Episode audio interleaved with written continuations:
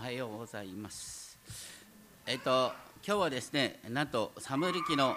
1章からですね、あの5章の4節までちょっとまとめてお話ししますが、あのまあとてもですね、あの歴史的にはあのとても分かりやすい話なので、まああの準備のない方もお聞きいただければと思いますが。えっと、子どもたちにねまず聞きますけれどもあのみんなの周りにジャイアンみたいな人いるかな？ジャイアンジャイアンまではいかないけども。でもなんか周りに自分のすぐそばにですねなんかこの人いなければ僕の人生もっと楽しいのにななんていう人が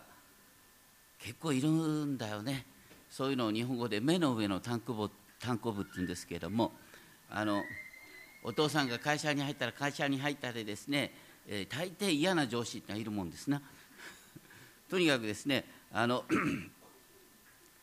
でもそういう人を通して私たちは訓練される、えー、とダビデが王様になるまでのプロセス、ね、ダビデはあのサムエルからですね王様としての任職の油を注ぎ注ぎを受けた時は高顔の美少年であったって書いてある。でもダビデが強くなるにつれてですね、えー、その時の王様のサウルから大変迫害に遭う。でダビデはその苦しい状況下に十数年間は耐えたって思われます。サウルが死んだ時ダビデは30歳だった。彼はですね将軍ヨアブの乱暴に心を痛めながらダビデは生涯を全うします。しかしダビデにとってですねこのサウルっていう人また王様になってからはですねこのヨアブっていう人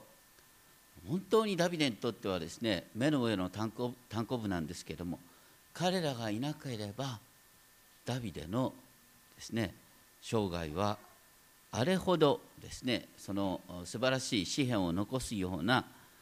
敬虔なまた謙遜な人間にはならなかったんだろうと思います。私たちの周りに不都合な人を置いてくださるのも神様なんだ。でも時が満ちて救い主が誕生したって書いてありますけれどもそれでもこの世界に問題は絶えることはない。私たちは問題のただ中で神様をですね仰ぎ見て平安を持つことができるんだよっていうことをですね改めて覚えたいと思います。サムエル記第2の1章からですね見ていきますとあのサウルが死んだ時って書いてありますがサウルはですねあのガリラヤ湖の南西約30キロぐらいにあるですねギルボア山っていうところでペリシテ人と戦って重傷を負いました。でそこで自害をした。ダビデはですねそこから南に3日近くもかかるですねペリシテの地のセケラグにいた。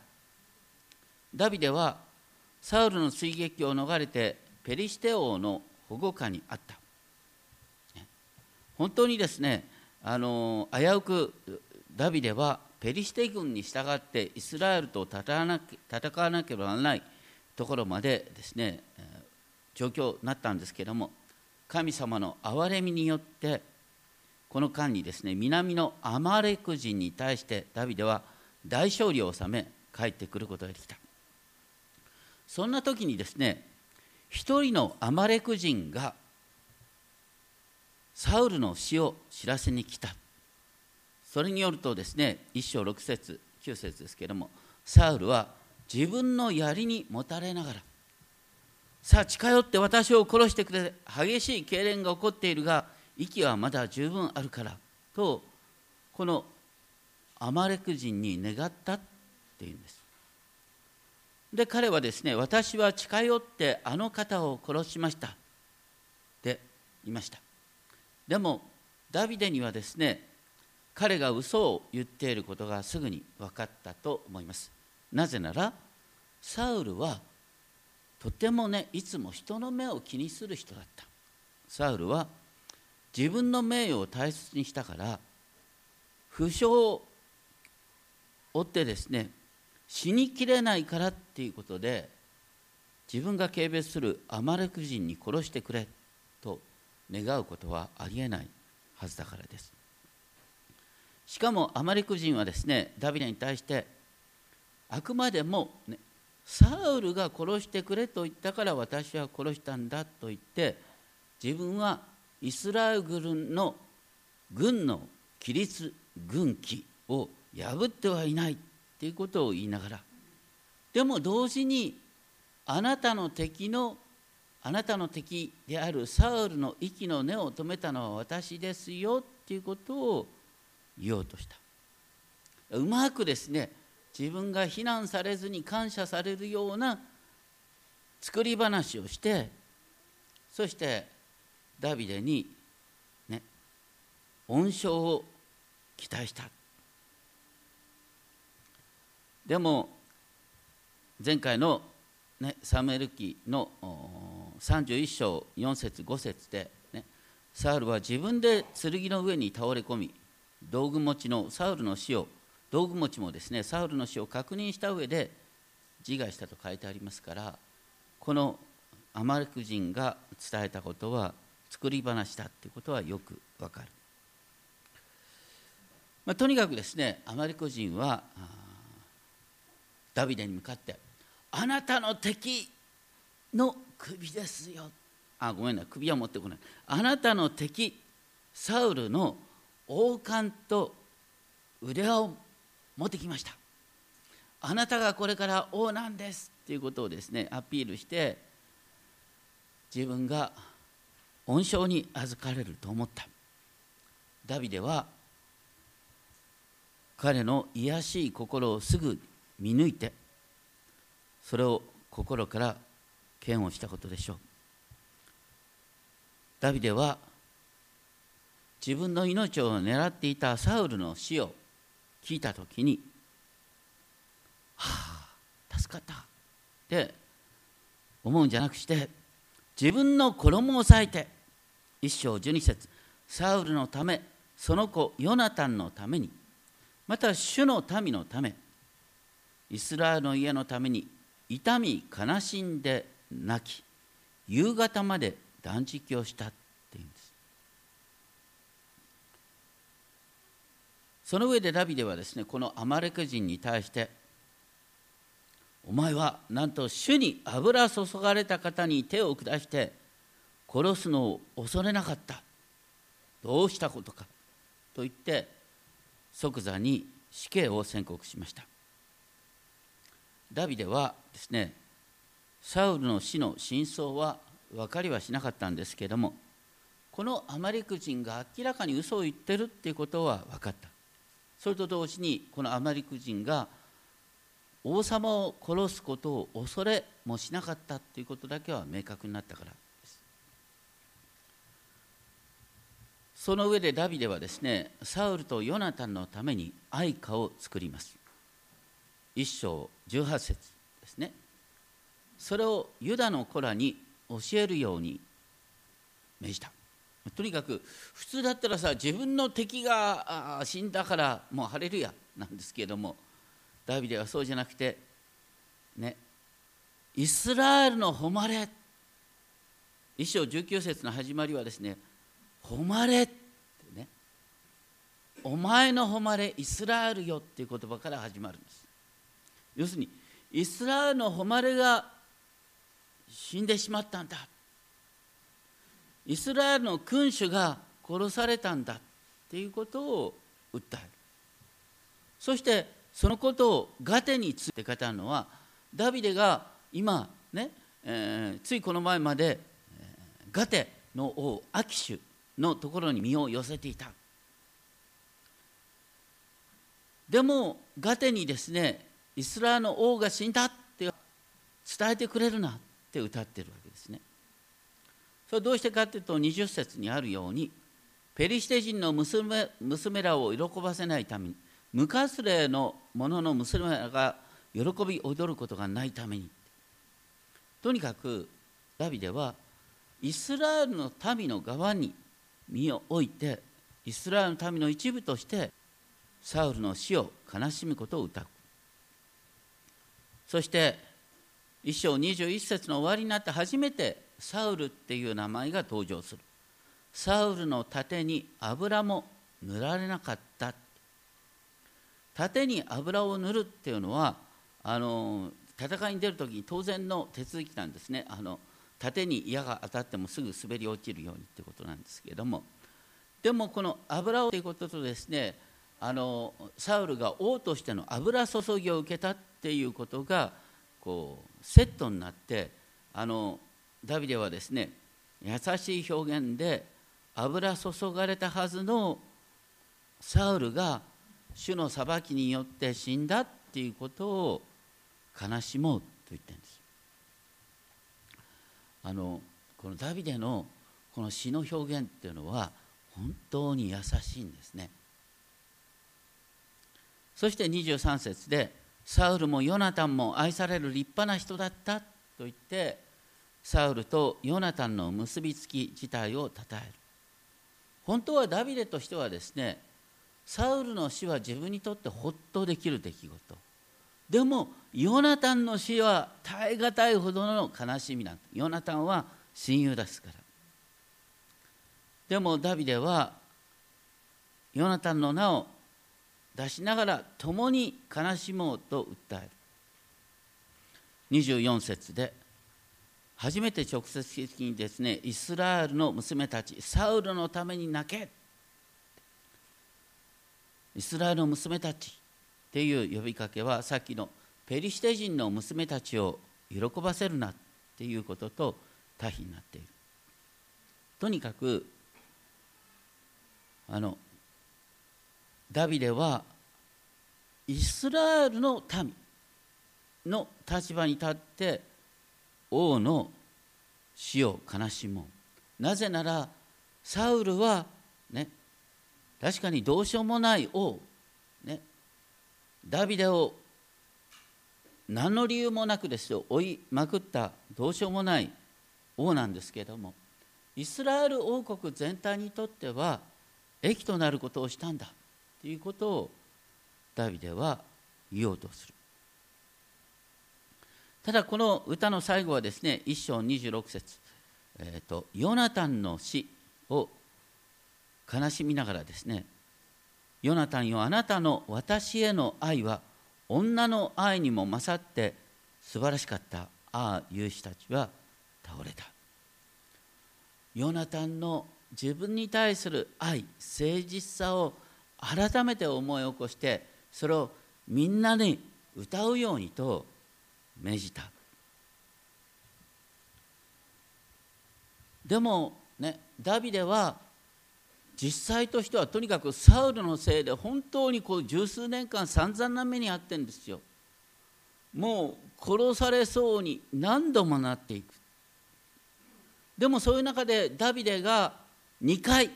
サウルを殺すチャンスがあった。でもその時ダビデは決して手を下さなかった。ダビデはこう言った主は生きておられる。主は必ずサウルを撃たれる。時が来て死ぬか戦いに下った時に滅びるから自分はねサウルに手を下さない。神様がサウルを裁くからって、ね、すごいことです。でもねやっぱりダビデとしては、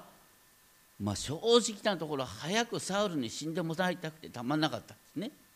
いつもだってサウルに追われまくるんだから。サウルが生きてる限りダビデの安全はなかったんです。でそのことが今日一番最初に読んだ詩編18編。詩編18編に書いたんです。詩編18編というのは、えー、この詩編18編の言葉は聖書に2回も出てくるんですよね。それほどにダビデにとっては大切な詩篇なんです。それはサウルから追われながらでも神様が降りてきて私を助けてくれたんだっていう歌なんです。自分は復讐しないけれども神様が復讐してくださるっていう歌なんです。このですねダビデのここでの歌を見る時にですねあの本当にあの微妙な表現っていうかねこう優しくも微妙でで同時にサウルに名誉を期すような不思議な表現なんですね。これがね例えば皆さんにね例えば職場とかね周りでとてつもないあなたを迫害する害を加える人がいたとした。ね。でその人が死んだ。本当は内心ほっとしてんだけどもそういう時にどういうね歌をあなたは書くかなっていう感じで書くと考えるとダビデってのはすごいなと思います。あのだからそどんなにどうしようもない人間の尊敬するところはあるんですよ。どうしようもない人間でも。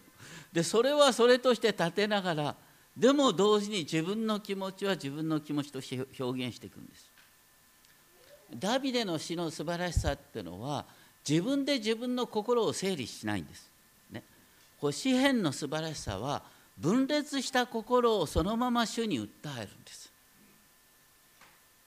分裂した心を主に訴えて結果として主が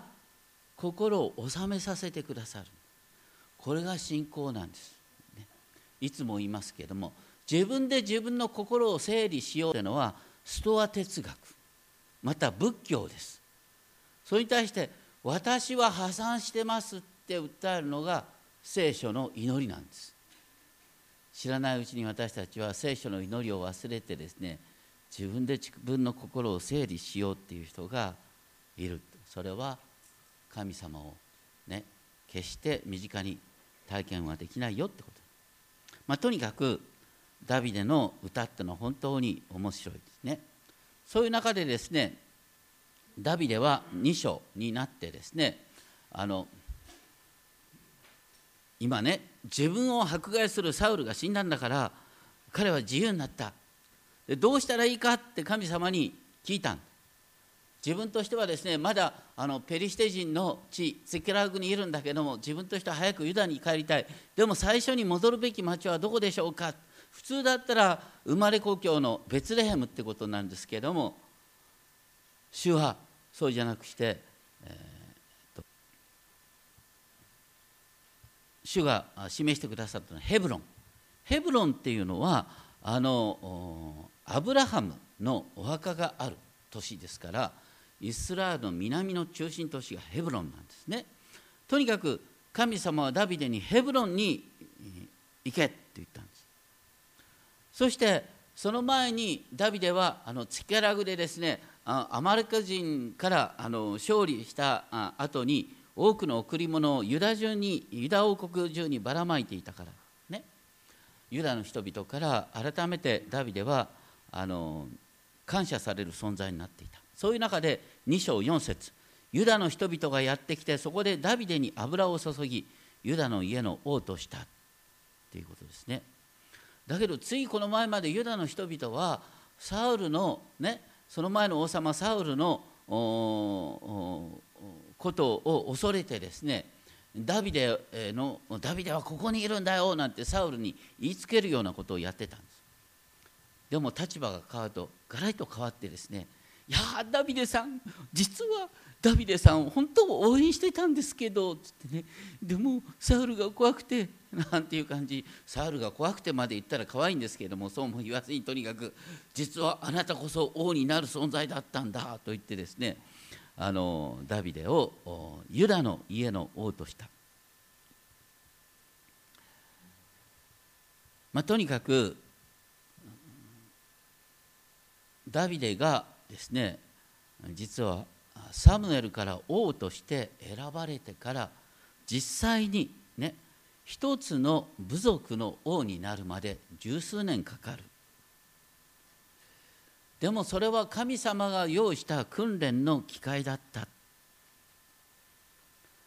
神はご自身の時にサウルを滅ぼしてくださった。っていうこと。私たちの人生もですねあのなんでこういう目に遭うのかって思うことがあるかもしれませんけれどもそれはダビデが体験した歩みであるよってことですね。でもあの今言ったようにねダビデを王としたのは12部族のうちの1部族ユダ族だけなんです他の11部族はまだダビデを王として受け入れてません。だからダビデはですねあのサウルのですね葬りに対して大きな貢献をしたヤベシュ・ギルアデの人々に使いを送ってねヤベシュの人々がサウルの遺体をですね敵から奪って丁重に葬ったことを称賛して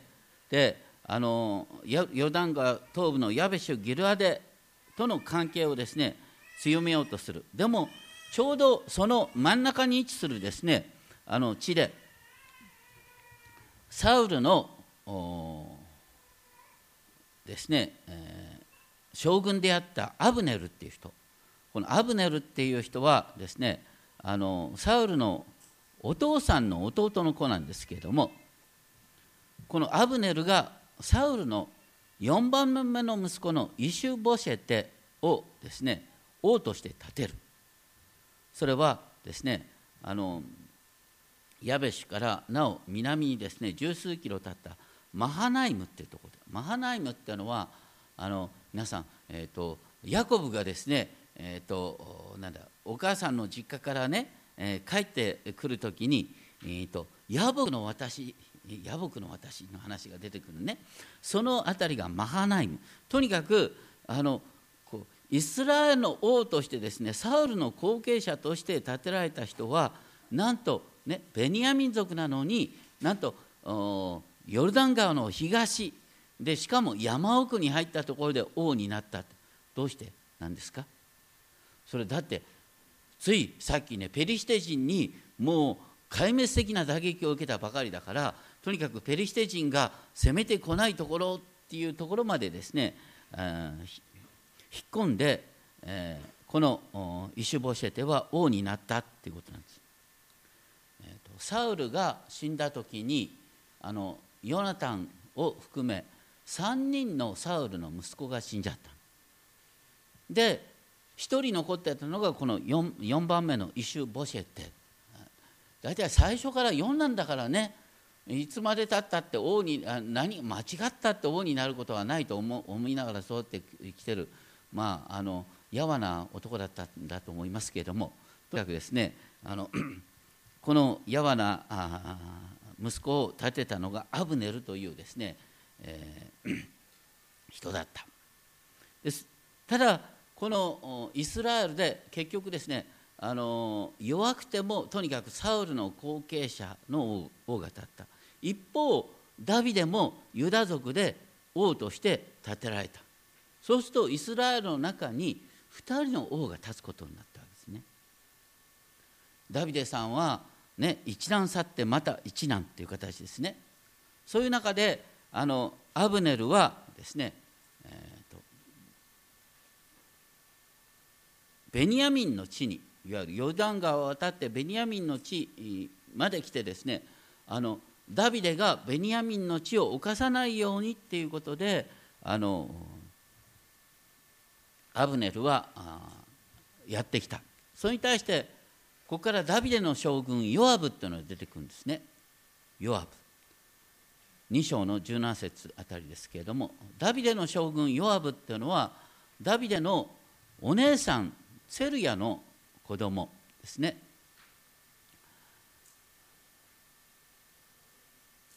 とにかくこのヨアブさんがですね出てきてアブネルと戦った。アブネルは最初から戦いをですね大げさにしたくなかったので両陣営から12人の若者を出して戦わせる。それが両陣営の全面戦争にですね、えー、結果的には拡大してしまったんですけれども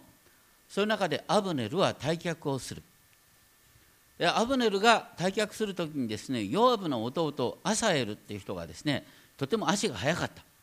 そしてヨアブを追いかけて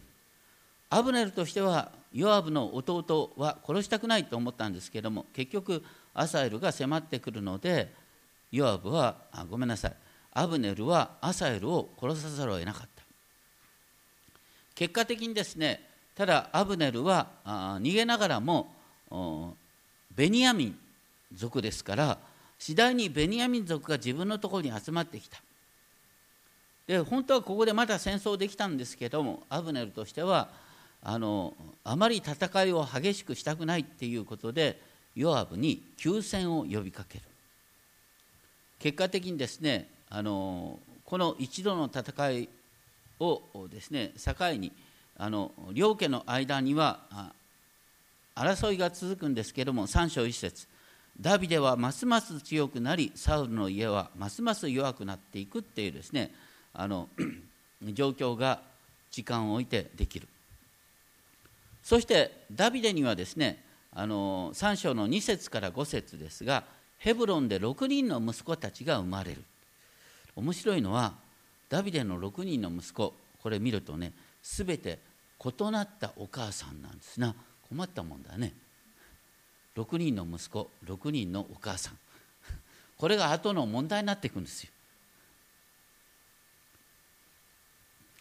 まあとにかくですねあのダビデはやそう簡単には王様になれなかった、ね、一難去って一また一難。まあ基本的に私たちの人生はいつもそうなんです。目の前にはいつも課題がある。でもその課題の中で主の守りを体験していくっていうのがクリスチャンとして生きるっていうことかなと思います。その後ですねあの出てくるのはあのさっきちょっと読まれた箇所でですねなんかあんまり読みたくない箇所ですけども、まあ、とにかくですね3章のところでえーと、3章の6節からのところでですね、えっと、サウルの王家の中で内紛が出てくる。サウルのこのイシュボシェテっていうのは要するに将軍アブネルによって、えー、操られているような王様だった。ある時ですねこのアブネルがですねサウルのそばめであったリスパと通じてしまった。前の王様の奥さんと関係を持つっていうことは自分が次の王様となるっていうふうな宣言として受け受け止められても当然だね。だからそれを見てさすがイシュバシュエテは黙っていらなくなってアブネルにどういうことなのかっていうふうに問いただした。それに対してアブネルがぶち切れてしまった。3章8節。ぶち切れって昔からよくあるんですがね。とにかく俺は真実を尽くしてね異臭教えてとサウルの家に仕えているのに女一人のことで俺に文句を言うのかなんて言ってですね。実は本当は俺は、ね、ダビデを王にしたいって思ってたんだって今更になって言うわけです。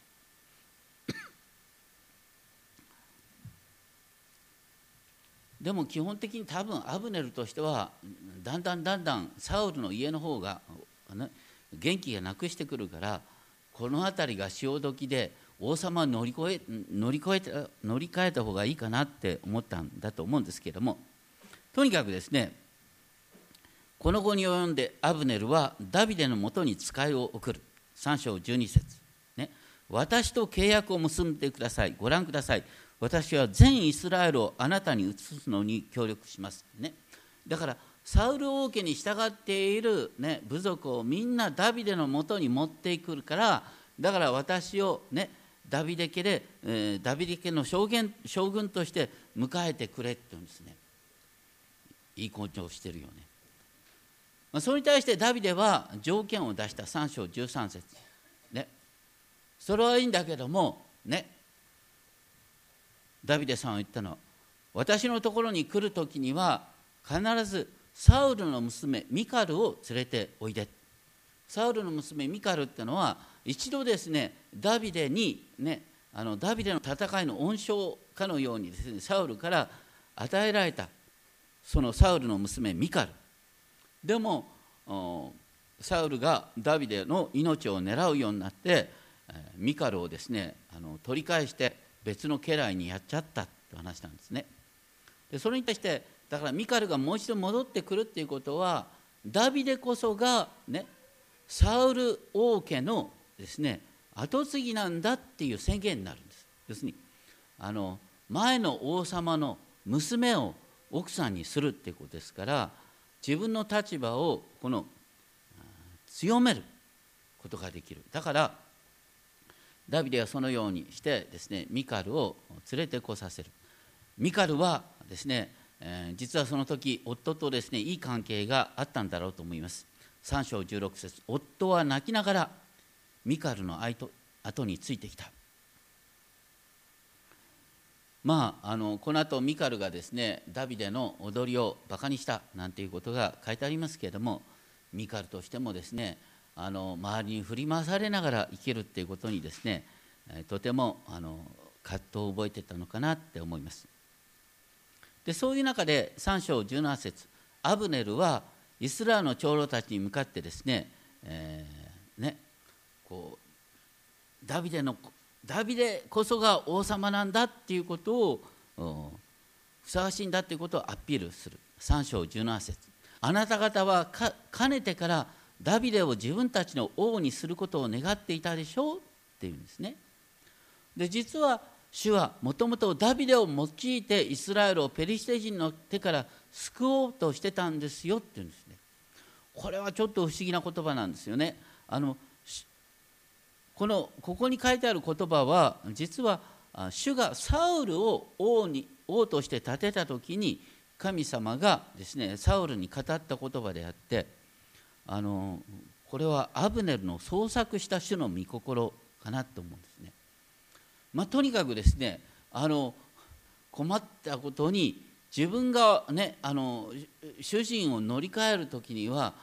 主の言葉も新しくできちゃうんですね。で主の御心って意外にね主の御心っていう言葉気をつけた方がいいですよ。人間はね自分の都合のいい主の御心ってのは大抵作っちゃうアブネルもそうだったこの時ね。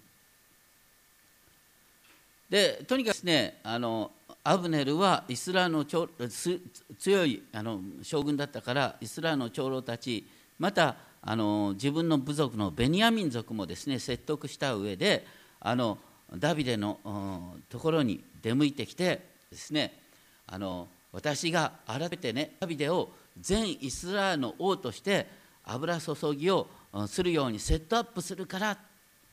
と言った。でそういう中でですねあのこのアブネルはですねダビデのところから送り出された。でもそういう時にですねダビデの将軍ヨアブが戦いから帰ってきた。3章24節25節。そして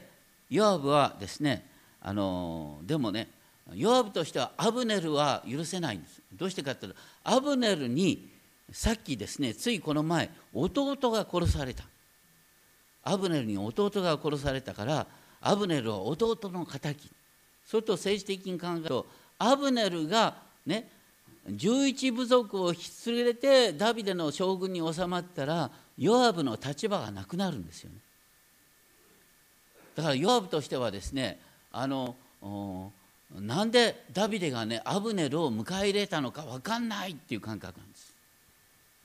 俺の知らないところでなんていう感じだったと思いますね。でどうしたかっていうと ヨアブはアブネルを騙し討ちした。それが3章27節。密かに話そうと、ね、アブネルを門の内側に連れ込みそこで彼の下腹を刺した、ね、下腹を刺すっていうのは本当にですね騙し討ちってことなんです。ダビデは知らないうちにね 自分が新たな将軍として立てようとしたアブネルが殺されていた。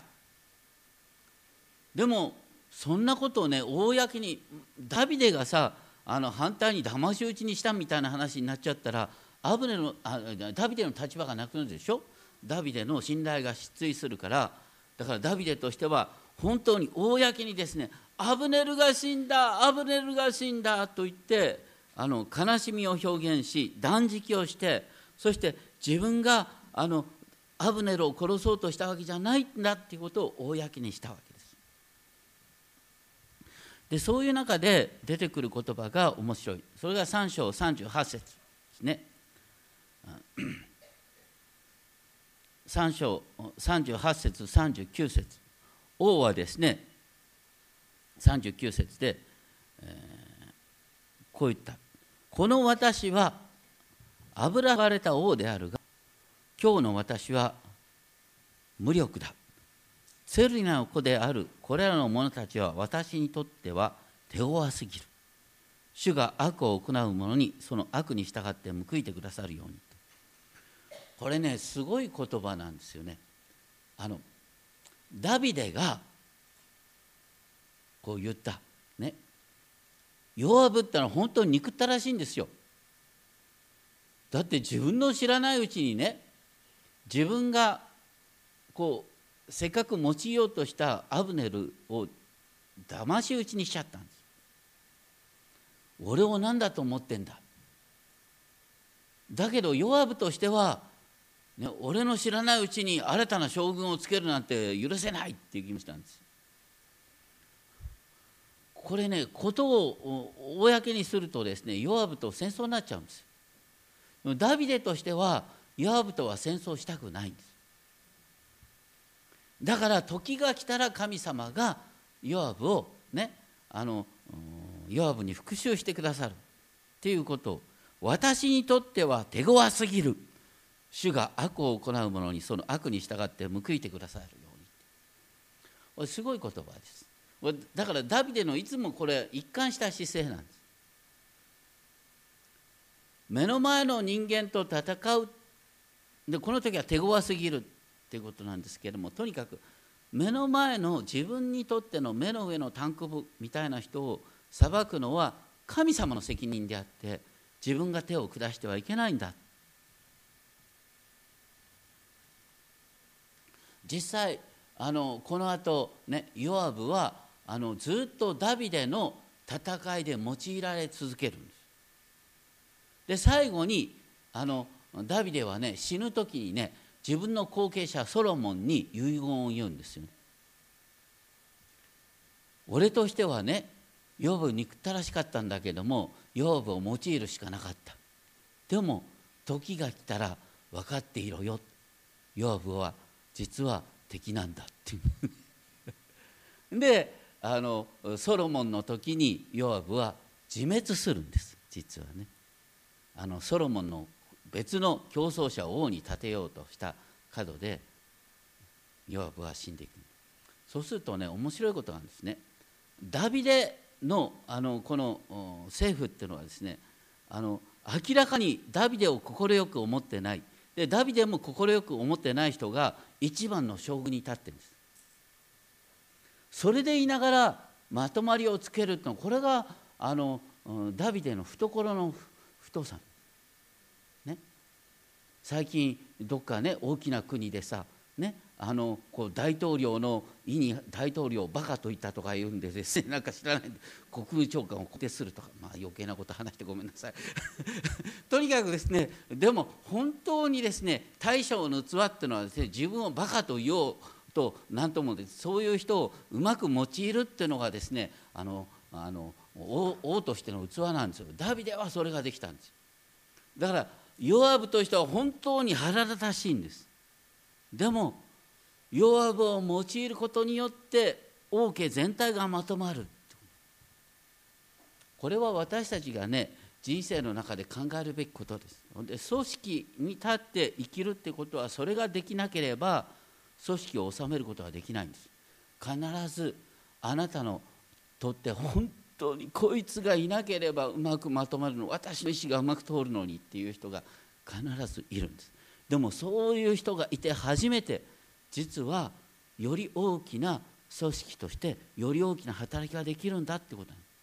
す。そういうことを知らずにですねあのダビデに敵対していたですねサウルの四男イシュボシェテをですねあの暗殺してですねそのイシュボシェテの首をですねダビデのところに持ってきたあ愚か者がいた。ね。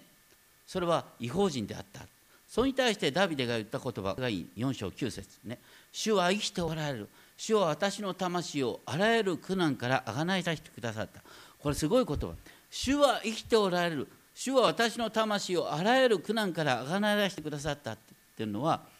自分が戦ってるのは主の戦いであって自分の復讐戦でもない。だから自分に都合の悪い人をですね自分が自分に都合が悪いからといって自分が退けるってことは絶対やってはいけないってダビデは思ってるんです。ヨアブ都合悪い人。ね。石橋も都合悪い人。サウルも都合悪い人。でも自分にとって都合悪い人をね裁くのは主の責任であって自分は決して手を下さない。主はねそういう周りに敵だらけだとしても主は私を守り通してくださるんだっていうダビデの告白。さっきの CS のメッセージにもありましたけどもね神様はあえて救い主を赤ちゃんとして使わすことによって周りに振り回される存在として示すことによって実は神様が全能の神様は全てを支配してるんだよ。だからあなたのすることはあなたの敵が飢えたら食べさせね乾いたら飲ませることであってあなたが自分の手で自分にとって都合悪い人をですね排除することではないんだよっていうことを神様はおっしゃってる。そしてその後ですね5章の1節から4節のところでイスラエルの全部族はヘブロンのダビデのもとに来てダビデに油を注いでイスラエルの王とした。でその時にですねあのイスラエルの全部族に言った言葉は面白いんですね。主はあなたに言われた。あなたが私の民イスラエルを牧師君主になる。これ言ってることはですねイスラエルの全部族はダビデに向かって主はダビデに直接語られる方なんですねっていうことを言ってなぜダビデが王にふさわしいかというのはそれはダビデに対して主が直接語られる。ダビデは主に直接語ることができる。と主との交わりのゆえにダビデはふさわしいんですねって最終的に認めた。これこそが大切なことなんです。だからダビデが王としてふさわしいのはダビデの能力というのはあったんですけどそれ以上に神様との親しい交わりの上にああダビデは王としてふさわしいんだっていうふうに最終的にみんなが言うようになったということです。でそうなるために必要だったのはダビデが散々に苦しみ散々に苦しみながらでも神様はダビデを守っているっていうことが周りにみんなに明らかになる。神様がダビデを守っているっていうことが明らかになるためにサウルがいたんです。またイシュボシェテがいたんです。だから皆さんの周りにいろいろ都合悪い人がいるってことはですね周りにとってとても良い証なんそういう中でも神様はあなたを守っておられる。そしてあなたの祈りを主は聞いてくださるということがそれを通して証しされるからこれからねこの後歌いたい歌ですけれども本当にですね救い主は本当に赤ちゃんとなって生まれた。で替え羽桶ねいつもうちの教会はクリスマスシーズンは替え羽桶置いてある。ね。替え羽桶のない教会はなんて 余計なこと言わない。とにかくですねあのこうクリスマスのシンボルは替え羽桶なんですよ、ね、あのとにかく神様が貧しい姿でとことん貧しくなってくださってひ弱な存在になってくださった。しかしそれを思い巡らす時に本当に神にある力っていうのは、ね、人間的な力ではないんだ。神様が共にいてくださる時に最終的に神様が全てを導いてくださるんだということを覚えたいと思います。お祈りをしましょう。天皇お父様私たちは本当に自分の都合で人を測ります。自分にとって都合のいい人か悪い人かそういう感覚で測ってしまいます。どうか本当にいつでもどこでも復讐は神にあり。私の責任は敵が乾いたら食べ飲ませ飢えたら食べさせることである。すべての人と平和を保つことが私の責任である。そのことをいつでもどこでも思い浮かべながら生きることができますように。尊き主イエス・キリストの皆によってお祈りします。